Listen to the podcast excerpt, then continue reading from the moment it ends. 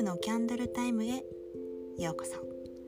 このラジオは植物療法士である私メグが自分と仲良くなるための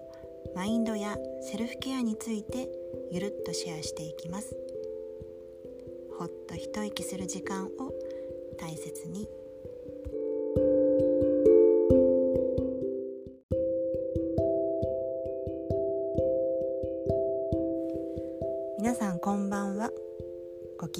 いかがでしょうかはい。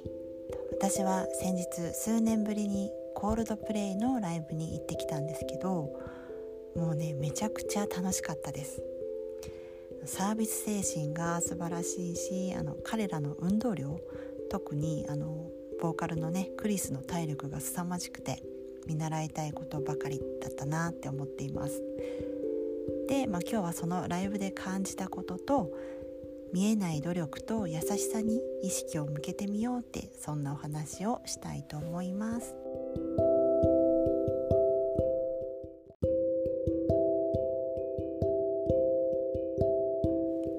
はい、えっと今回のコールドプレイのツアーはあらゆる面で環境配慮されているんですけど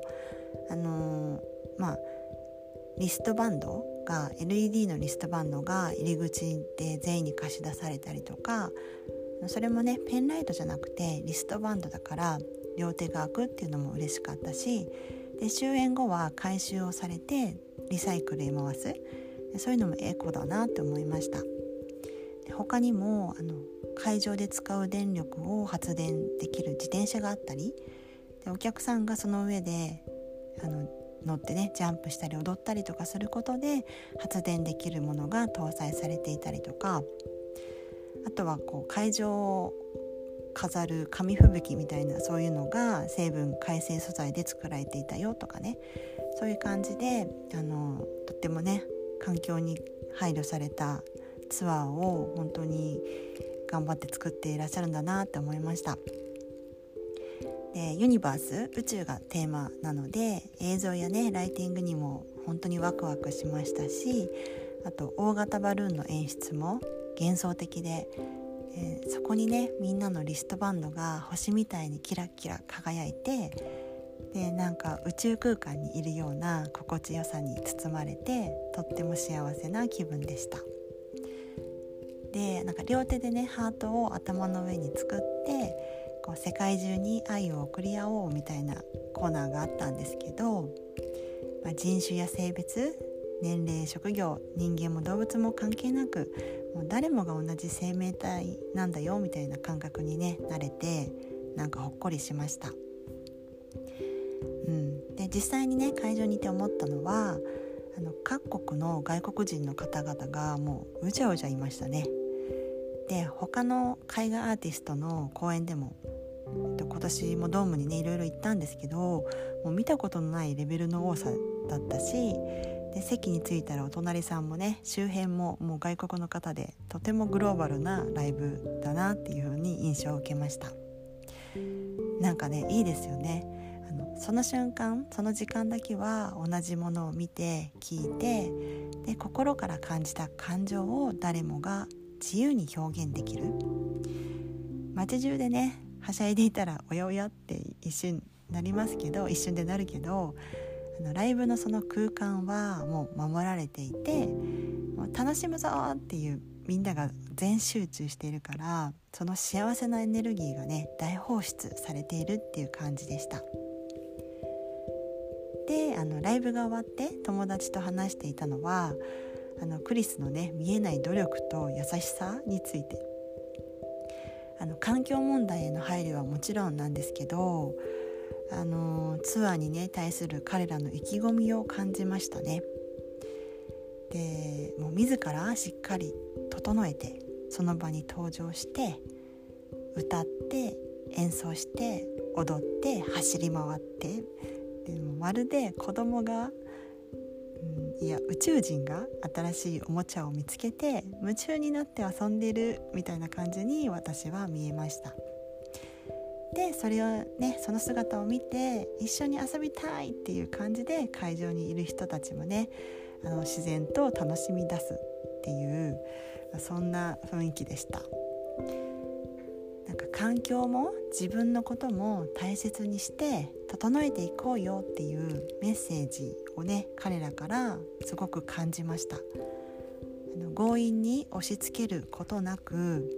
魅了しながら人々を巻き込んでいくっていう力はねさすがだなって思いましたね。はい、うん。まあ、でもどのアーティストのライブに行っても感じますけど本当にねライブって学びが多いし幸せな気分になれるんですよね。であの私が初めて友達だけでライブに行ったのはあのプリプリなんですけどプリンセスプリンセスなんですけど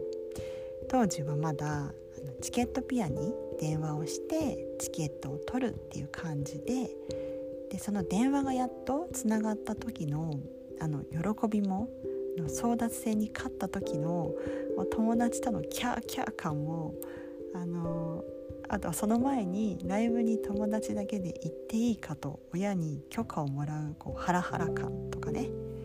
でそのためにお金をお年玉をちゃんと貯めておくとか。でもういざ行くってなったら新しい洋服を買ってウキウキな気分で会場に行く。そして熱狂してバラードを聴いて感動するみたいなね、まあ、そういうその日に向かって全集中をして日常では味わえない感覚を新しい世界観を見に行く。この感情のジェットコースターを楽しむっていうのがもう私はね昔も今も基本的にやってることが変わらないなって、はい、思いました。このね一連の一連の流れがね好きなんでしょうね私は、うん、もうずっとこれにはときめいていられるなって思っています。あと、うん、昔から気をつけていることは、えっと、幸せな気分にしてくれたことへの対価を払っているなって思いました。CD を買う本を買うイベントやライブに行くとか、まあ、そういうアーティストの方々にありがとうっていう思いを込めてでそして心地よい時間をまた味わわせてもらいたいからあの次までの応援の気持ちを込めて。はい。でまあこれはねアーティスト以外でもあの基本的にはずっとそうだなって思っていてあの情報を得たままで終えることはほとんどしないんですよね。あのもちろん誰に対してではなくて、うん、自分が好んで見たり聞いている発信者の方に対してです。でその方の努力や優しさに何かしらの形で感謝を伝えるようにしています。それはあの商品を買うとかの間接的なことでもあの講座でもイベントでもその方の作り出しているその場に実際にフラッと参加してみるとかでもねあの商品うんぬんももちろん大事なんですけどなんかそれよりもその方が想像作り出すその時間に敬意を払っているっていう感覚が私は強いのかもしれないですね。あの何かを作るって凄まじいエネルギーがいるしもちろんそれを表に出すこともエネルギーがいりますよね。そう。だから自然と応援したくなるんですね。でもあのなんかね最初から何かを奪ってやろうっていうフィルターで相手を見ている時これはねまっすぐな応援にならないんですよね。あの何かを得たいって思いが強すぎるとこそこそしたりあのちょうだいちょうだいっていうテイカーが発動してくるから自分の思い通りに動いてくれないとなんかちょっと腹が立つしそれが、うん、それをなんか相手をコントロールしたくなるんですよね。それって誰もハッピーじゃないじゃないですか。そう。だからあのそうならないためにもあの自分に意識を戻す時間リセットすることを私はあの大切にしています。はい。今日は何だろうあのライブレポみたいな回でしたけど、まあ、お伝えしたかったのはうん見えている部分だけではなくて見えない努力と優しさに意識を向けてみるとあのすごく感謝があふれて見えている部分の幸せも倍増してくるよってでもし周囲の方に対して何かを奪ってやろうとかそういう感情に、ね、なっている時はあの相手の優しさに気がつけないんですよね。その方が裏でしている努力とかを想像するイメージすることができたらあのしれっとね情報を奪うみたいなそういう行為はだんだん恥ずかしく感じてくると思います。損得で人と接するとかではなくて敬意を持って堂々とストレートに接していこうっていうふうに思えるようになるかなってはい私はそういうふうに思っています。はい。そんなお話でした。ちょっとまとまりないですがそんな感じです。はい、えー、今日も最後まで聞いてくださりありがとうございます。ほっと一息する時間を大切に素敵なリラックスタイムをお過ごしください。